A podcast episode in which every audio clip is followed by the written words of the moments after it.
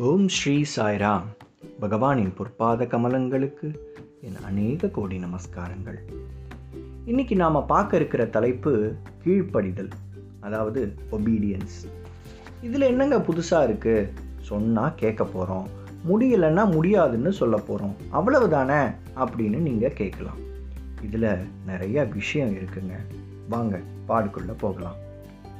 கீழ்ப்படிதல்னால் என்ன? கீழ்ப்படிதல்னால் பெற்றோர்கள் மற்றும் ஆசிரியர்களின் சொல்படி நடக்கணும். முதல்ல அவங்க சொல்கிறத கேட்டுட்டு அப்புறமா அதுக்கான காரணத்தை அறியலாமே. பெற்றோர்களும் ஆசிரியர்களும் இல்லை உங்கள் வேலையில் உங்களுடைய முதலாளிகளோ உங்களை விட அதிகம் அறிஞ்சவர்கள் இல்லையா? அவங்க உங்களை அதிகமாக நேசிக்கிறாங்க இல்லையா? ஆகவே அவங்களுக்கு நீங்கள் கட்டாயமாக கீழ்ப்படியணும். அவங்க உங்களை சந்தோஷமாக வச்சுக்கணும்னு தான் விரும்புகிறாங்க உங்களை நல்ல மனிதர்களாகவும் நல்ல குடிமக்களாகவும் மாற்றுவதற்காகத்தான் பாடுபடுறாங்க. நாம் எப்போதும் நம்ம பெற்றோர்கள் சொல்படி நடக்கணும். நம்ம பெற்றோர்கள் நம்முடைய நம்மை விட பெரியவர்கள் நம்மை தீமைகள்லேருந்து காப்பாற்றுறாங்க அதனால தான் அவங்க நம்மளை ஜாக்கிரதையாக இருக்க சொல்கிறாங்க நெருப்பை தொடாத கை சுடும். நீ பெரியவனானதுக்கப்புறம் அந்த கூர்மையான கத்தியை யூஸ் பண்ணலாம். இப்படின்னெல்லாம் சொல்லுவாங்க. இதுக்கு உதாரணமாக ஒரு சின்ன கதை பார்க்கலாம். ஒரு தாய் பறவையும் தந்தை பறவையும் தன்னோட மூன்று குஞ்சுகளோட ஒரு உயரமான மரத்தில் கூடு கட்டி வாழ்ந்துட்டு இருந்துச்சு. இந்த குஞ்சுகளுக்கு உணவு தேடி எடுத்துகிட்டு வரத்துக்காக தாய் தந்தை ரெண்டு பறவைகளும் வெளியில் போய் பறந்து போய் உணவெல்லாம் சேகரித்து கொண்டு வந்து அந்த குழந்தைகளுக்கு கொடுக்கும். இந்த குழந்தைகள் கொஞ்சம் கொஞ்சம் பெருசாகி கொஞ்சம் அந்த கூட்டில் கூட்டை எட்டு எட்டி பார்க்குற அளவுக்கு கொஞ்சம் பெருசாச்சு. அப்படி பெருசான போது அந்த தாய் தந்தை பறவைகள் வந்து அந்த குஞ்சுகள் கிட்ட நீங்கள் வந்து கொஞ்சம் வளர்ந்துட்டீங்க. இருந்தாலும் இந்த கூட்டை விட்டு வெளியில் மட்டும் போயிடாதீங்க. கூட்டுக்குள்ளேயே பத்திரமா இருங்க. ஏன்னா வெளியில் ஆபத்துக்கள் நிறைய இருக்குது அப்படின்னு எச்சரிக்கை பண்ணிட்டு போகும். ஒரு நாளைக்கு இந்த மூன்று குஞ்சுகளும் தங்களுடைய தாய் தந்தைகளுடைய பறவைகள் போனதுக்கப்புறம் இந்த கூட்டிலேருந்து மெதுவாக அந்த விளிம்பு கிட்டக்க வந்து தலையை எட்டி பார்த்து தன்னை சுற்றி இருக்கின்ற அந்த உலகம் வந்து எப்படி இருக்குன்னு பார்த்துட்டு இருந்துச்சு. அப்படி பார்த்துட்டு இருக்கும்போது அந்த மரத்துக்கு கீழே மரத்தடியில் ஒரு பூனை உட்காந்துருந்துச்சு அந்த பூனை இந்த குஞ்சுகள் தங்களை தன்னை பார்க்குறத பார்த்த உடனே பெரிய குரல் எடுத்து அழ ஆரம்பிச்சது. எதுக்குடா அழுது இந்த பூனை? அப்படின்னு இந்த மூணு குஞ்சுகளுக்கும் புரியலை. அப்படியே பார்த்துக்கிட்டே இருந்தது. இருக்கவும் இந்த பூனை வந்து அந்த குஞ்சுகளை பார்த்து ஐயோ என் கூட விளையாடுறதுக்கு யாருமே இல்லையே. நீங்கள் யாராவது வந்து என் கூட விளையாடுங்களேன். எனக்கு ரொம்ப போர் அடிக்குது. நான் ரொம்ப தனிமையில் இருக்கேனே அப்படின்னு பெருசாக அழுதுங்க. இந்த குஞ்சுகளோ தன்னுடைய பெற்றோர்கள் சொன்ன அந்த விஷயம் ஞாபகத்தில் வச்சிருக்கு. எங்கேயும் வெளியில் போகக்கூடாது அப்படின்றத ரொம்ப ரொம்ப ஸ்ட்ராங்காக அதை மனசில் வச்சுக்கிட்டு நாங்கள் இங்கேயே இருக்கோம். நீ அங்கேயே விளையாடு அப்படின்னு இந்த குஞ்சுகளும் பேசாமல் அந்த கூண்டுக்குள்ளேயே இருக்கு. இந்த பூனை ட்ராமா பண்ணுறதை நிறுத்தவே இல்லை. விகரணம் அடிக்குது கவுந்து உழுந்து உருண்டு புரண்டு பயங்கரமாக அழுது. இது அழறத பார்த்தோன்னே ஒரு குஞ்சு அந்த மூன்று குஞ்சுகளில் ஒரு குஞ்சுக்கு லேசாக மனசு இழகி அச்சா நம்மளை பார்த்து இவ்வளவு அழுதுயா? அந்த அழுவுற அந்த மனசுக்காவது நம்ம போய் கீழே போய் அதோட விளையாட வேணாமா? நம்ம வந்து அம்மா வரத்துக்குள்ளே திரும்ப வந்துடலாம் அப்படின்னு மெதுவாக அந்த குஞ்சுகள்கிட்ட சொல்லுது. மற்ற ரெண்டு குஞ்சுகளும் வேண்டாம் போகாத. அந்த பூனை வந்து நடிக்குது. அம்மா வந்து கூட்டை விட்டு வெளியில் போகக்கூடாதுன்னு சொல்லியிருக்காங்க. நீ போகாத அப்படின்னு சொன்னாங்க. ஆனால் அந்த குஞ்சு கேட்கல. கூட்டை விட்டு வெளியே குதிச்சுது.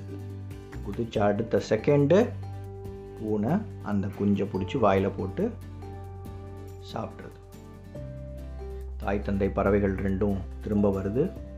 வந்த உடனே பூனை அந்த பறவைகளை பார்த்துட்டு ஓடி போயிடுது. இதிலிருந்து நாம் என்ன தெரிஞ்சுக்கிறோம்? ஒபீடியன்ஸ் கீழ்ப்படிதல் அது இல்லைன்னா நமக்கு ஆபத்து அப்படின்னு. நாம் பெற்றோர்கள் சொல்கிறத கேட்கறதுலையே இவ்வளவு நன்மைகள் இருந்தால் முக்காலமும் உணர்ந்த நம்முடைய இறைவன் அவர் சொல்கிறத கேட்கா கேட்காம இருந்தா என்னெல்லாம் ஆகும்? இல்லை இப்படி சொல்லி பாருங்க. அவர் சொல்கிறத கேட்டால் நாம் எப்படிலாம் இருக்கலாம்?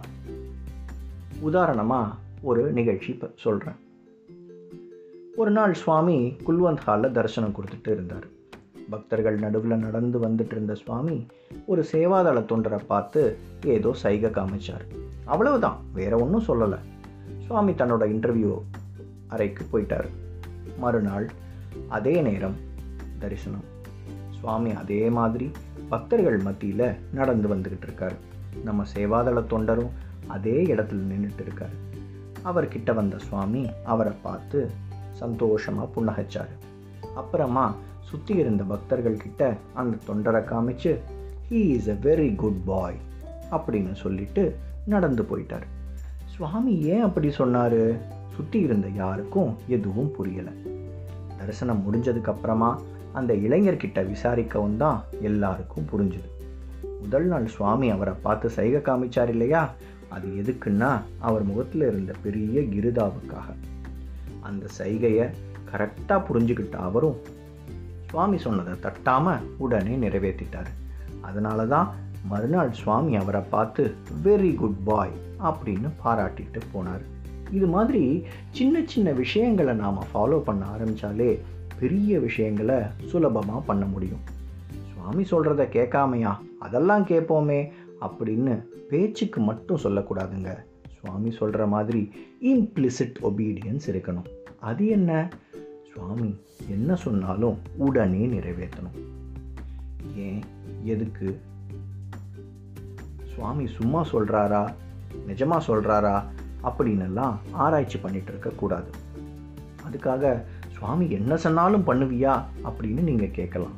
இதுக்கு பதிலாக நான் ஒரு சுவாரஸ்யமான நிகழ்ச்சி ஒன்றை சொல்கிறேன் உங்கள் எல்லாருக்கும் கிஷோர் சாரை தெரியும்னு நினைக்கிறேன். அவர் சுவாமி காலேஜில் படித்து அங்கேயே ப்ரொஃபஸராக இருந்தவர். இப்போவும் பர்த்தியில் சுவாமியோடையே இருக்கார். சுவாமி மேலே மாறாத அன்பும் மதிப்பும் வச்சிருக்கிறவர்.